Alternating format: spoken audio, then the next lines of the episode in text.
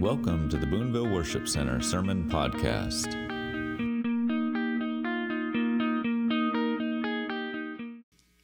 Uh, let's go before the Lord tonight in prayer and ask Him, ask His blessings and anointing. Father, we are gathered together again in your name to hear your word.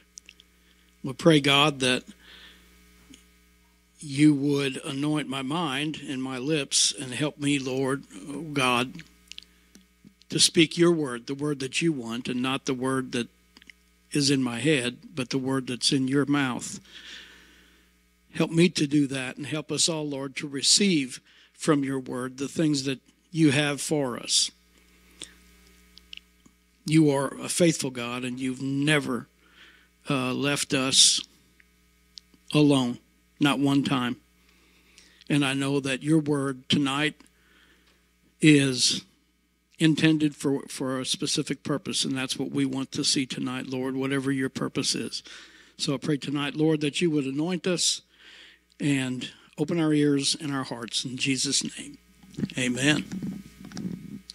So tonight, uh, I've had I had something on my heart, real strong and real heavy, for about a week, and I spent a couple days studying uh, for this, and then today I was in the midst of studying it, and I was about a fourth of the way through it, and it changed.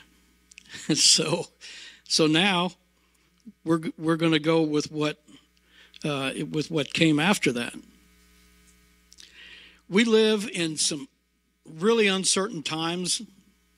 There are a lot of things uh, that are going on worldwide uh, that trouble the hearts of of American people, uh, and also what's going on in America troubles the hearts of a lot of American people.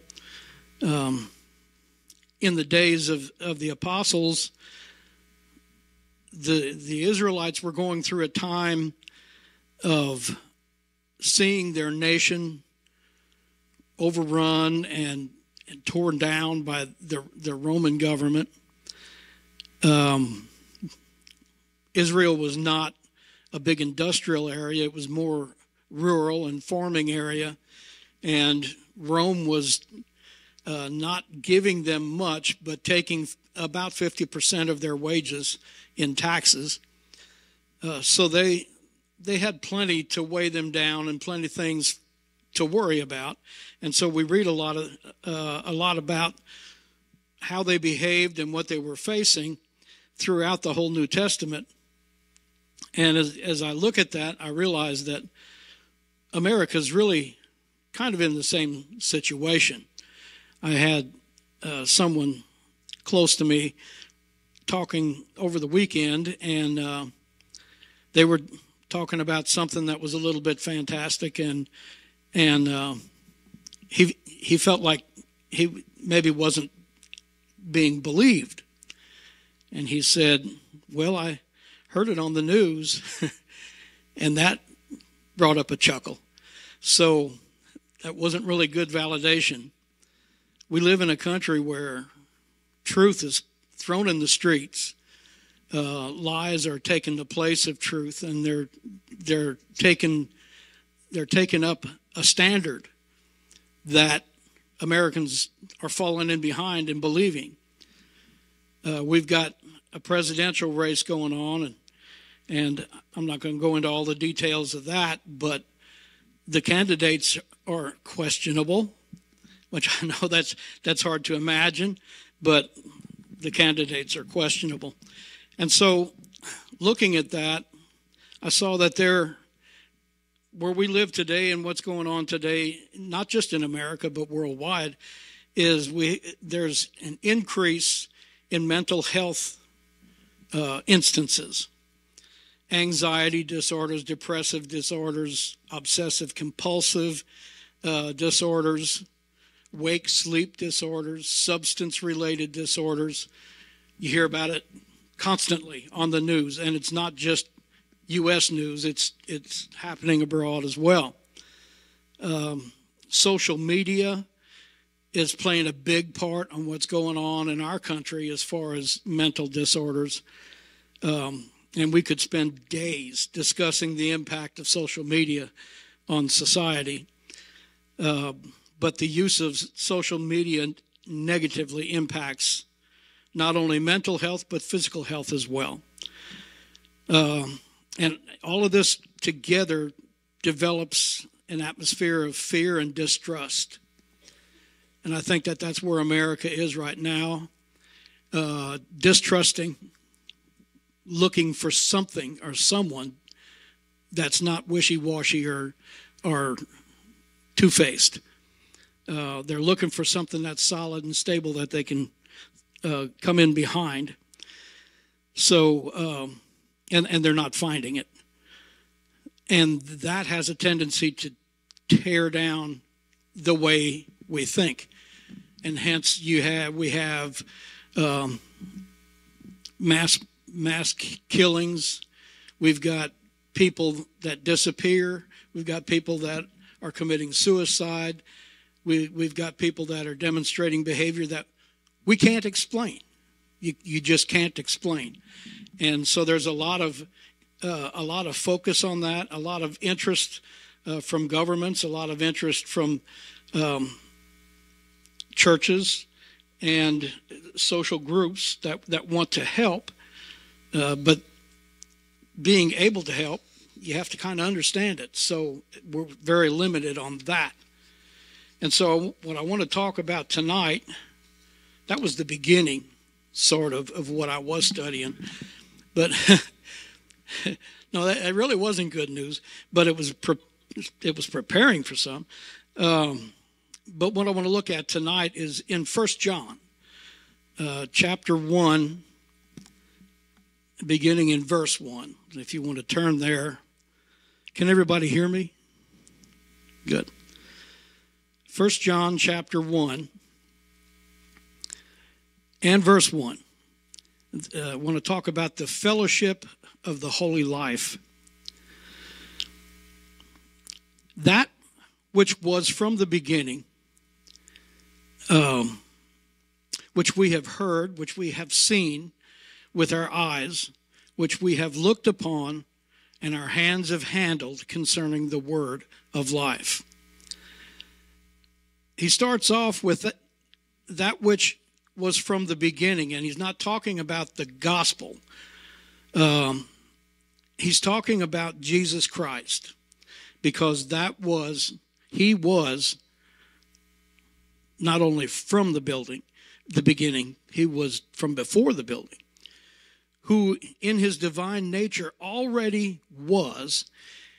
He really uh, existed as the beginning, um, as Jehovah, the eternal I am, which was and is and is to come, and existed before the beginning. In John 1 and 1, we can, we can read about that. The Word was with God, the Word was God in the beginning. And when you read that, you have to understand that in, in the book of John, in the Gospel of John, when John says, in the beginning, we have to really stop right there because the beginning was the first creative act of God as far as concerning mankind. The beginning was the beginning of time.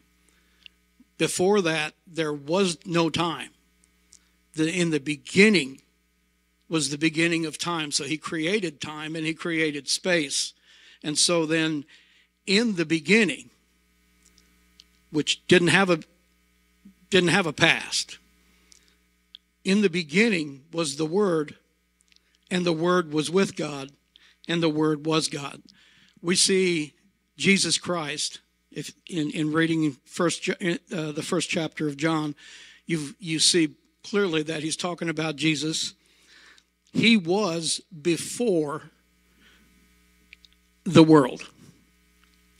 Uh, only from the beginning, but was was was the reason for the beginning. He not only was from the beginning, but he was the reason for the beginning. Colossians 1 and 16 uh, tells us that all things were created by him and for him. Am I going too fast? Are you being able to write down these scriptures? Because they're good, they're exciting to read over again and again and again because it brings so much into focus, so much into scope. Uh, verse 2, it says, The life was manifest. I'm sorry. I have handouts. Did I didn't say that, did I? Anybody want to hand out the handouts? Or take one and pass it along? Thank you. That'll give you something to look at while you're trying to figure out what I'm saying.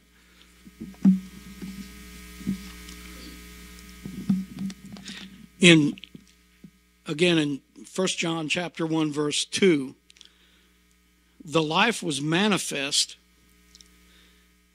and we have seen and bear witness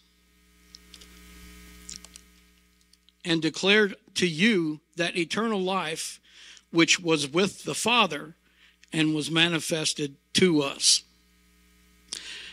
He's talking about john is talking about we. So he that we is um, the church those who have been born again.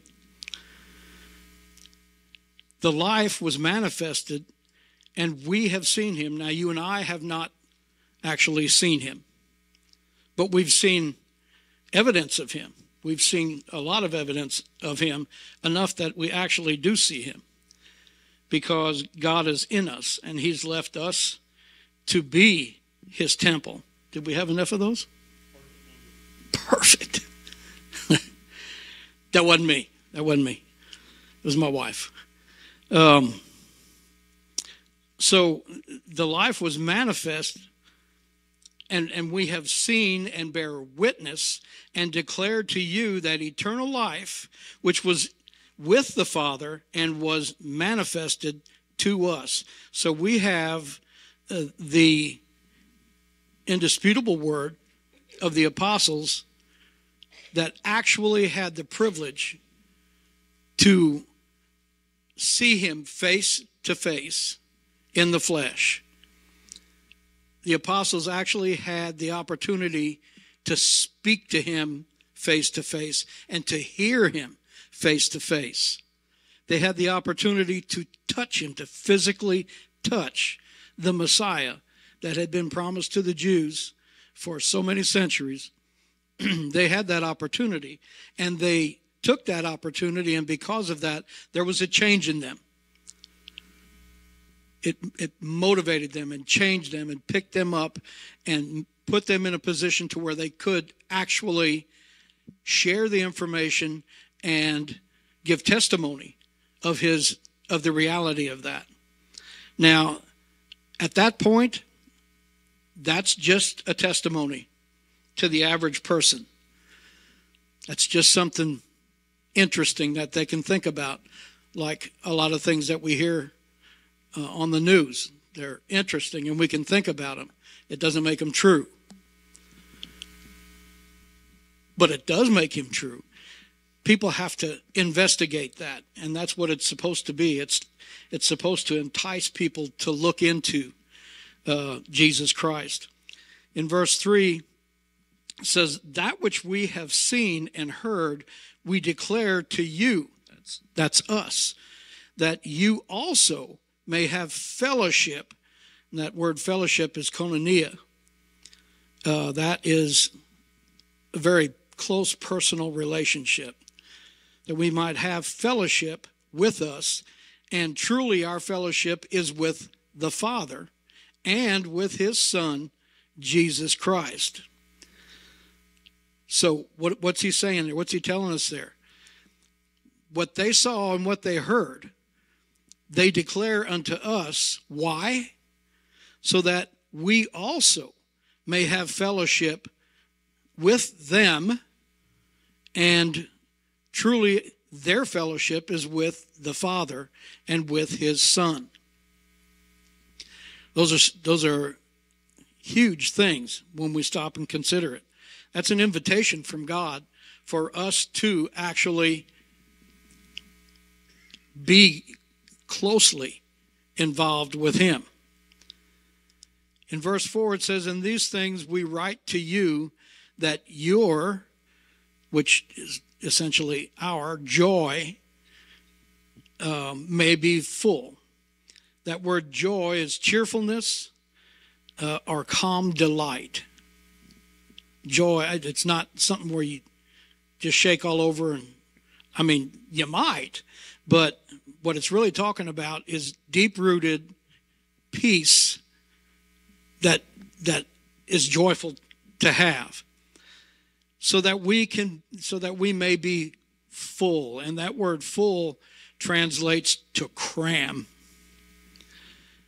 Whatever we can hold that's stuffed heaped up shaken together and pressed down so we're not just supposed to be able to see this and say okay that's great it's something that should generate joy in our lives and um, fill us up to the overflowing. That's consistent with Scripture. So I'm already to the end. That's, that's verse 4, but I want to talk about it some more. One truth uh, that is central of the apostolic testimony uh, is perhaps most evident uh, of John's testimony, but also that of Peter and Paul. It was the double truth of the deity and humanity of Christ. The apostles reached for conviction or yeah, conviction of the divine humanity of Jesus through their close personal re- interaction with him. It was the impression made upon them by what they saw and heard and felt.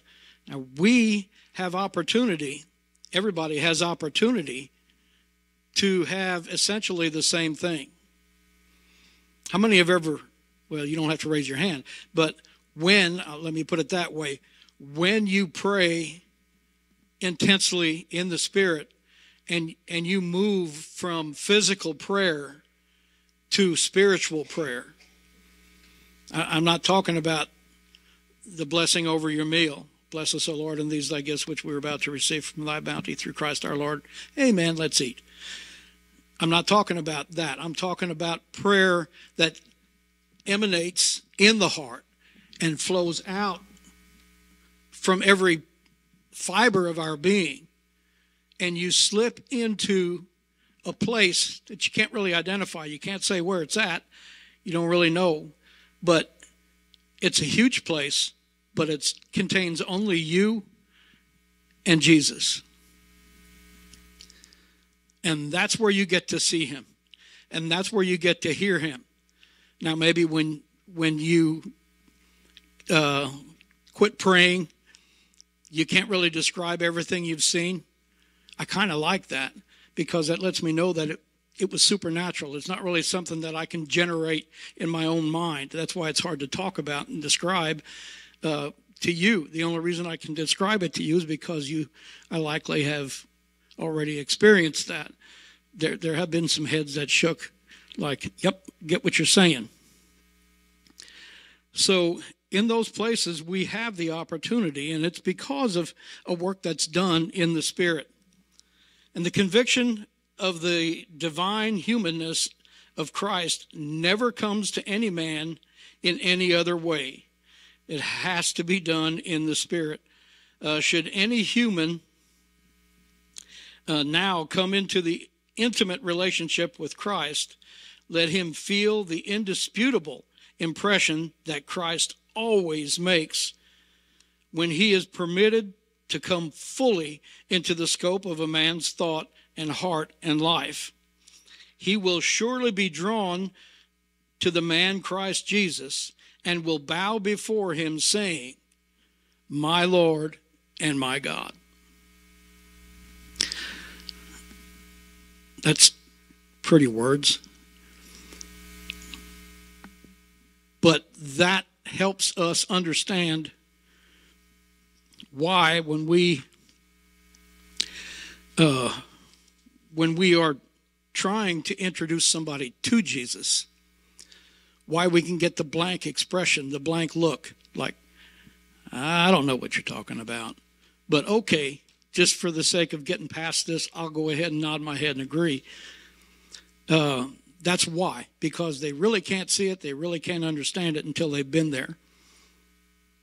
St. John was uh, has one great aim in his sharing his witness uh, that they that ye also may have fellowship with us. Uh, 1 John 1 and 3. Fellowship with us in our in our fellowship. Uh, he means our fellowship is with the Father and with his Son, Jesus Christ. The spiritual apprehension of Christ, which John had gained, had not only brought him nearer to Christ, but it had also brought him closely uh, nearer to God.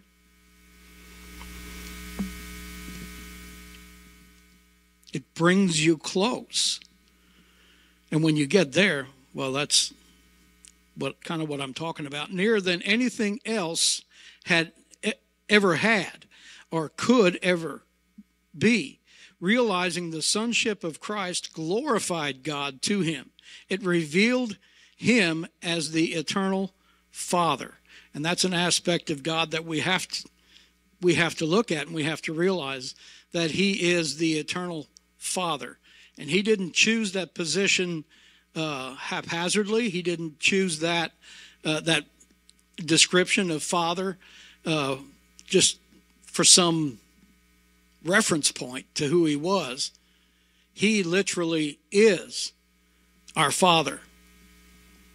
That that is why Jesus was the lamb slain before the foundation of the world was because he wanted to give us everything we needed. And he knew before we were created that we could not be holy. Not in ourselves. We could not do it. Which proved out in the garden when, when uh, mankind fell and disobeyed God. So, knowing that, he predetermined and, and, and knew automatically that he would have to have a human son that did not have the sin nature and could be a pure, perfect sacrifice to redeem those who will, who will let it be. A lot of problems that we find today in witnessing and and helping people make a decision to turn to Christ is I believe that they really don't understand. People really don't understand the the full focus of what Christianity is. And I've heard that pe- some people say, you know, I'm okay with Christianity, but I hate Christians. Well, Christians are not Christianity. Christians are, are human people, some of which are born again, and, and the work really takes place. It really takes hold. Others find it to be convenient uh, to relieve uh, self condemnation, to take them out of the, the focus and the, and the spotlight with other people who uh, say that they are Christians. It kind of puts them on the same playing field to where they don't have to feel guilt ridden to other people or even to themselves. They can justify themselves and say, Well, I go to church. And then that gives us permission in our own minds and in our own spirit to do the things that we want to do instead of the things that we should do.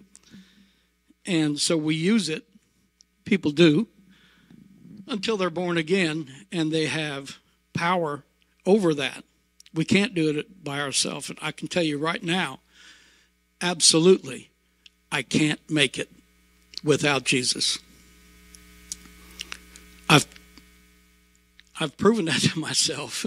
God's proven that to me. I can't do it without him. And then John exclaims uh, that he, he writes this epistle because he wants his friends to share his joy. That's, that's an attitude and a spirit of giving. Whatever the cost, I want to give this to you because it's so good, because and I want you to have it. He would have uh, he would have them know Christ as he knew him. Uh, then they would share uh, with him the fellowship of the Father and the Son, and their joy would be full. And that's great. That would be a, a great thing. That's what drives the Christian, the, the ones that people don't hate, that's what drives the Christian to uh, motivate people to come to Christ. Uh, the, the power of personal experience uh, that we read about here, there are many ways to learn, and uh, the two most common ways are uh, one by instruction and two by experience. Uh, you can raise your hand if you want. How many have found that instruction or that learning by experience trumps instruction? I have found that to be true. Instruction, I remember some of it. a lot of it I don't remember. And then employing what I remember is another thing. But experience just teaches you some lessons that you can't put into words. it hurts. And that prevents us from making the mistakes that are so easy to make. Learning by experience seems to be the most thorough. Some things can only be effectively known through a personal experience of them or in relation to them. That must be so because some things cannot be apprehended by intellect alone. They must be known through feeling. I probably, I, well, I know I can't, but I probably couldn't count the ways uh, the times that I shook my head and I was exasperated at some super genius person that knew everything. they, you just never stumped them on anything. But they couldn't do the simplest things. I worked with a guy that was extremely intelligent, and he didn't know how to connect a battery cable to his battery on his car. He he grabbed a hammer. You know, that's not that's not it. Nope, that's not it. He could tell you where it goes, he could tell you why it's there, he could tell you what it does, but he couldn't tell you how to put it together. And and it was very simple. And I've shaken my head at a number of people that I've I've known that were book smart, but just didn't have common sense. So, um, intellect alone just doesn't do it. You have to, you have to get in there and experience it. Uh, the highest truths of religion cannot be grasped except by intellect merged with feeling. It takes intellect merged with feeling. I heard about, I learned about uh, Jesus and the infilling of the Holy Spirit uh, I understood it, I knew it, but I didn't really know it because I hadn't experienced it. But it was because of the intellect that I went on and discovered through experience what that was about. It is certain that no human ever can know Christ until they have come into personal relationship with Him and experienced what He, by His grace, can do in and for them. Uh, let this edify us, and that's really what I'm wanting to do tonight. Um, is edify us as we reach out to those who have not known Christ and cannot understand why. We may seem overly exuberant to them, but what we have is real. And it has to stay real. That's what's important. All of these things that are happening in the world today affect everybody. The psychological effects affect everybody. The mass murders affect everybody. It's not just people who don't have Christ. Granted, we do have Christ and we know that He is our protector. We know that we have the Father and that all things work together for good to them that are called according to His purpose. We, we know those things, but we have to, we have to grow in that and we have to exercise that in our minds, in our hearts, and in our words. We need to we need to nurture that, those feelings. We don't just automatically get peace of mind because we know Jesus. We get peace of mind because we go to him, because we take these things to him, and then he walks us through those things. He does miracles for us. How many like miracles? Has anybody ever had one? You know why you had a miracle? Anybody? No volunteers on that? You got a miracle because you needed one. You can't have a miracle or a move of God unless you're in need. That kind of might help you get a grip on when things are not going well and you're facing things and it brings you down emotionally and spiritually, and you find yourself in this valley where it seems overwhelming. I mentioned it to my wife just the other day uh, that there was this, such a heavy spirit. We were driving down the street uh, in, a, in another city, but we were driving down the street. There weren't many people out, but you could just feel the heaviness in in the atmosphere. It wasn't raining but you could feel the heaviness. And that's what the world is is feeling, and a lot of it is in the mind. There was a man named uh, Tim LaHaye that wrote a book, Battle of the Mind, or Battle for the Mind. Uh, very good book to get and read because the enemy would like to confuse us and would like to uh, throw up blinders for us to where we don't see the things that we should uh, and we don't respond the way that we should. He's working on our minds, but God gives us peace of mind. If you remember um, the demoniac that Jesus healed, he was in the tombs uh, day and night. He would howl, he would he would cry out, and they would bind him with chains, and he would break those chains. And uh, when Jesus met him, he came and threw he came to Jesus and threw himself at his feet and said, "Have you come to torment me before my time?" But Jesus didn't come to torment. He came and set him free.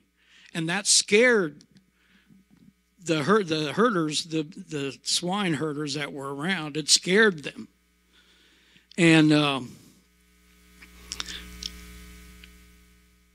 he cast the he cast the demons out of that man, and the the swine ran into the into the sea and choked. And they ran into town and they they told people, "You got to see what's out here. That demoniac isn't screaming anymore. He's not bound anymore, and our our herds ran down a steep grade and were, were drowned. And they came out and they were scared because they saw the demoniac clothed and in his right mind. That scares the devil. He wants to distort truth. He wants to, he wants to put images of failure and defeat in our mind. And he wants to bring us down. And he'll use the turmoil that's in our country and in our world, really. He'll use that to discourage us. And if he can't discourage us, he'll use it to get us off track, to get us looking at the wrong thing. Now, if you've got a problem, check me on this. Uh, if you disagree, let me know. If you've got a problem, something major, and it's on your mind, and you're not sure how you're going to take care of it, let's say, for instance, uh, your refrigerator quit, and you got to buy a new one. Anybody buy a new refrigerator lately? They're expensive. Um, but you're not sure how you're going to do it, and, and while you're trying to figure out how you're going to do it, you don't have a place to keep your food cold, and your other refrigerator had a lot of food in it, so you got to find something to do with it, and you kind of get consumed in this. And you think about it, and you think about it, and even after you've made one step toward a solution, you're still thinking about it. And you will eventually bring yourself down just by thinking about it. And when you get the answer worked out, you may not have the refrigerator yet, but you get to the place to where you know this is working out, this is going to this is going to be okay. You will look for other things to be depressed about and to worry about. It's addictive. It's like a drug. Worry and fret is like a drug. And you'll get yourself in, in a mental state to where that's all you do. It's the only thing you do is just think about the things that aren't right instead of being thankful and praising God for the things that are right and the things that weren't right, but He's making right. Anybody disagree with that? No. It's life. It's really the way it is. We're human. I've been born again of the Spirit of God, but the old man is still here and very susceptible to things that are going on around me and to me. Very susceptible to it yet. So these things can affect us, and that's what's important about what we're reading tonight. To ac- the access to God, uh, which is possible to a believer, is that of close and abiding fellowship. That's not that it's not to say that God knows me and, and he, he knows everything about me, which he does. He does know everything about me. He knows well about me, and, and I'm sure I don't know very much really about him. I learn more all the time.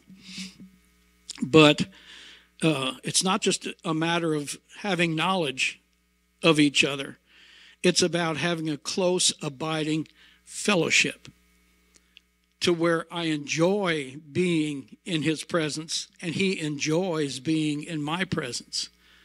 And he does enjoy that when he sees me uh, hanging onto or reaching out to the things that we know are true. When we go after truth instead of convenience, when we go after truth in, instead of um, treats, we need to.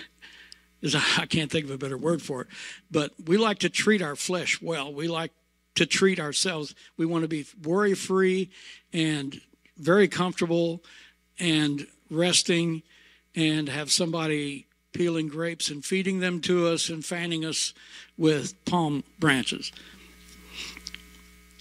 It's because we're human.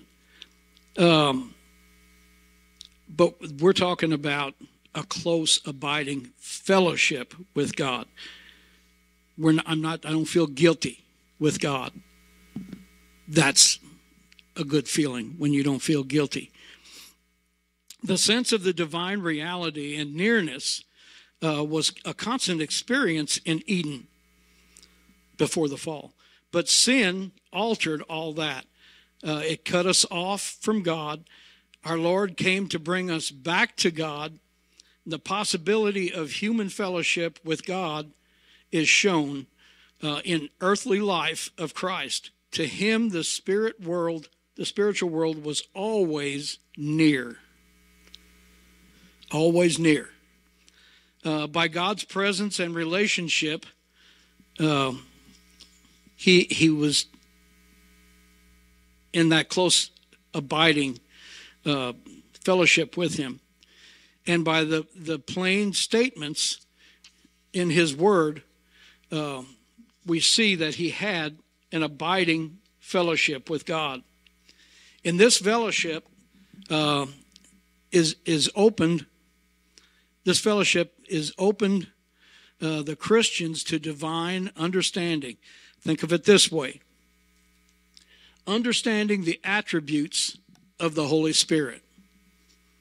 That's one thing that we get through the fellowship with God through Jesus Christ.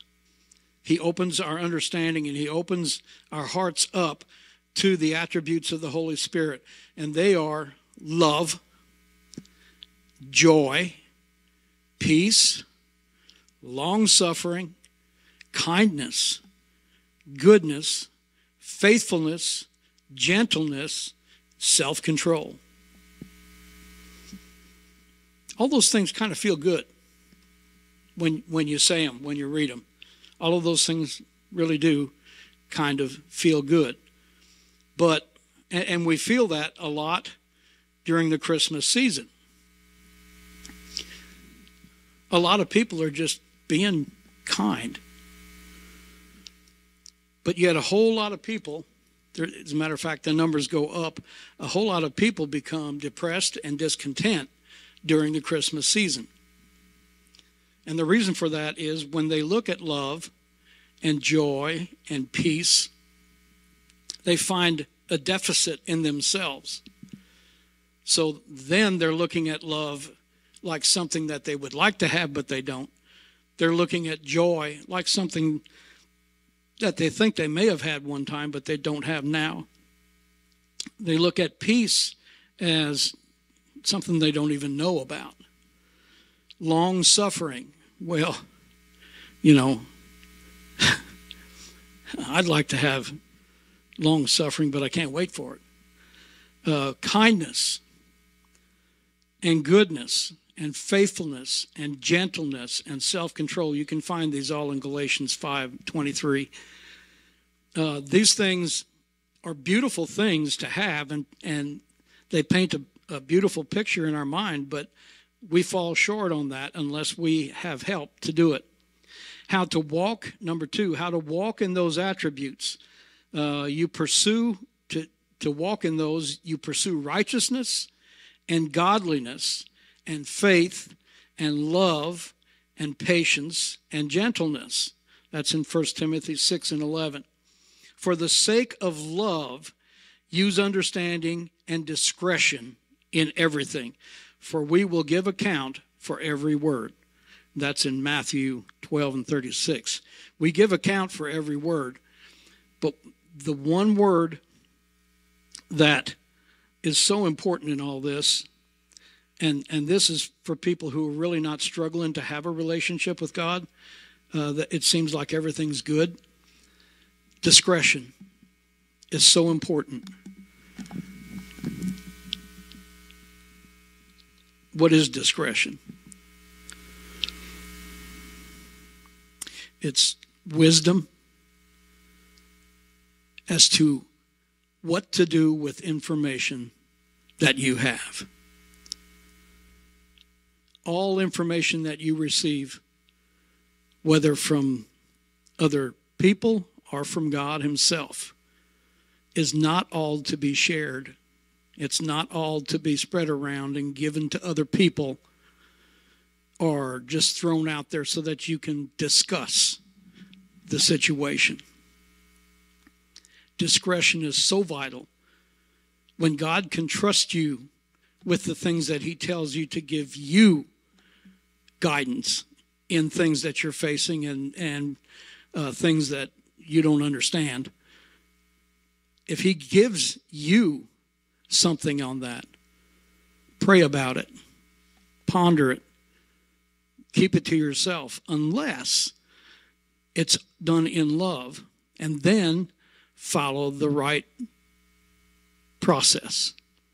Go to a, a trusted leader that God has given you and present it to them and let them help you find the answer to whatever may be troubling you or bothering you.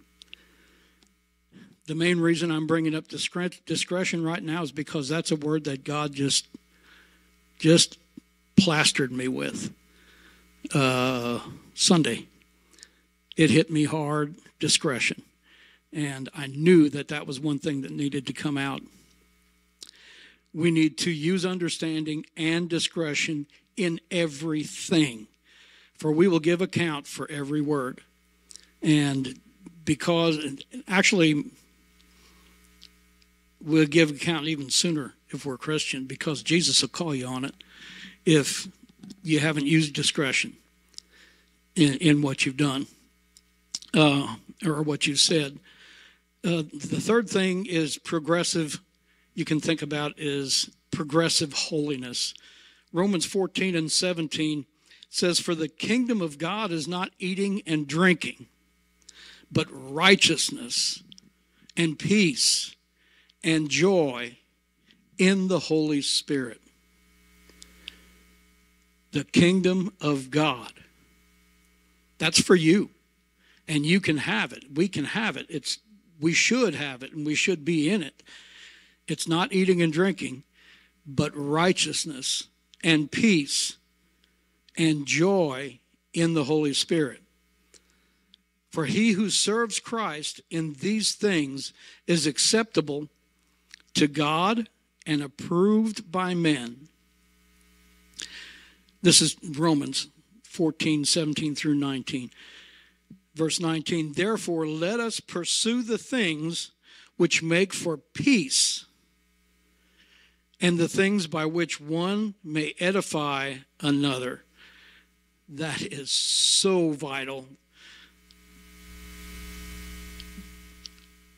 Such a vital way to fill to, to fill in the gaps.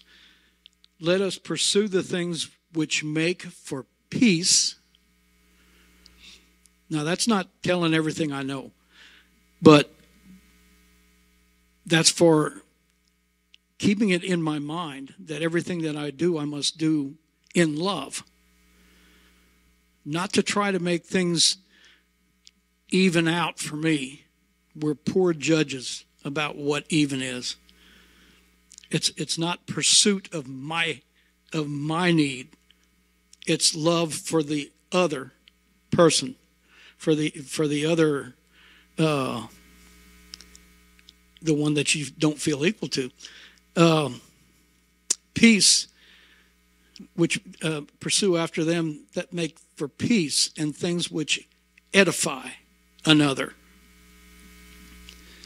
Not make myself look bad so that they can look good, and not make them look bad so that you can look good. Something that will build them up, to edify somebody, is to give them encouragement, is to bring them along out of the hole that they've found themselves in emotionally.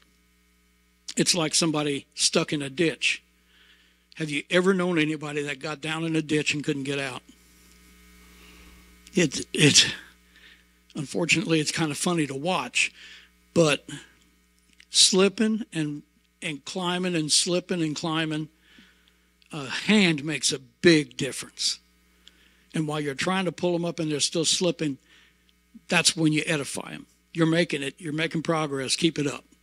Encouraging them, bringing them along. I'm not here to make fun of you. I'm going to help you get cleaned up when you get out.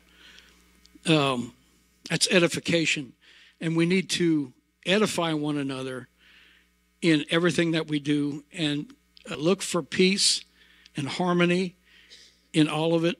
And then you don't feel like doing anything out of, not out of love. You feel like loving because an interesting thing about love is that the only way to get love is to give it. Except from God, we get His love. But when you do give or express love to another, it comes back. It comes back to you. You can't really give it away. When you give love away, you get love. So you end up with more than you had, if there even is a balance on that. Uh, the supreme blessedness, this, what I've been talking to you about, supreme blessedness is to be enjoyed in Christ. In Christ, we have the right to approach God. Without Christ, we don't have the we don't have a chance approaching God. He is so holy eh, that we can't even imagine it. He's so holy that angels surround him continually and bless him. And they feel privileged to do that. I feel privileged to be able to come before him in Christ.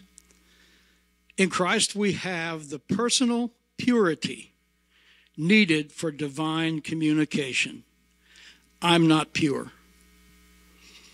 And as long as I'm in this flesh, I really am not going to be pure. But I will be made pure in a moment and in a twinkling of an eye. That's Jesus' job, and he said that he would do that. That's his promise, that he will present me to himself, holy and clean. I've got his promise on that.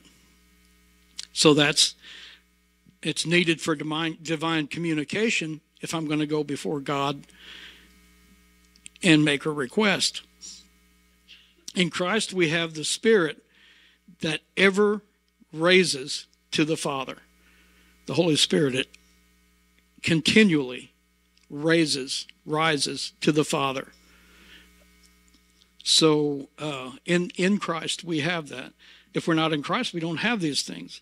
In Christ, we have the welcome with God that He has for us. We have the welcome. He always has His arms open for those who come to Him through Christ, through the gift of His only begotten Son. He, we always have that welcome from Him. So, all of that, that's there's a period there. Uh, after all of that, my hope is that somehow maybe somebody who has questioned circumstances, things that are going on, maybe been battling with depression, maybe um, have something financial that they can't deal with. Maybe they're facing a problem at work. Uh, maybe they're lonely. Whatever the case may be, I know for sure that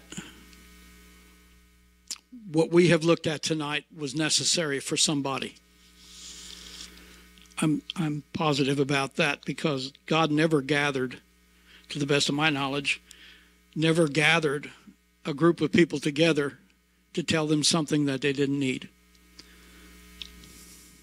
He just never did that. He always had something good to say. And unfortunately, tonight, I'm the only way he has here tonight to say it. But I pray that somehow he spoke to the heart that needed to hear it. So, any questions, comments? I'm open for it. Thank you. Thank you. That's better than a tomato. I appreciate that. Yes. Yeah.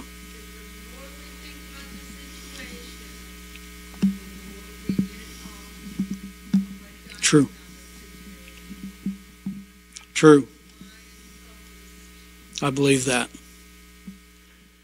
The gifts and, and the tools and the weapons that we read about in the Word of God are literal. They are actually available to us, but they won't they won't work for us unless we use them. You, you can't put them on the shelf and leave them there and expect them to do the job. Have to pick them up. Anybody else?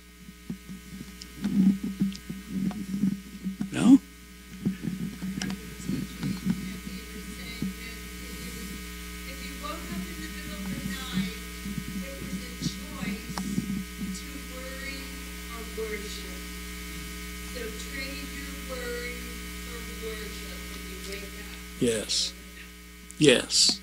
I, I agree that. I agree with that. That's kind of like with every situation. When things are really going wrong, you can be upset about it, and they're still going to go wrong. Or you can praise God in it, and they can only get better.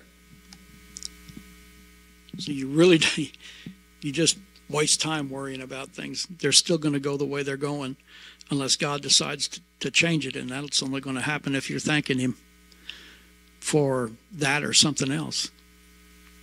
Very good. Well, if nobody else has anything they want to say, let's let's pray for just a minute here. Father, we thank you for this opportunity that we've had to come together again in your name to lift you up and to learn about finding our our peace and our joy in you in the kingdom of God. And the fact that you've given us an opportunity to have the kingdom of God in the world that we live only amplifies the fact that the reward that you have laid up for us in heaven eye has not seen and ear has not heard and hasn't even entered into the heart of man so thankful that you have such good things in store for me. And so thankful that you've given us the opportunity to have a blessed life in addition to that. You said that you came the bible says that you came that we might have life and that more abundantly. In heaven it's as abundant as it can get. On earth there's a lot of abundance that we can use. And so it had to apply to earth. And i thank you for that and i pray god that you send each one of us away this evening with you on our hearts and our minds and seeking your peace in a troubled time that we live in in jesus name amen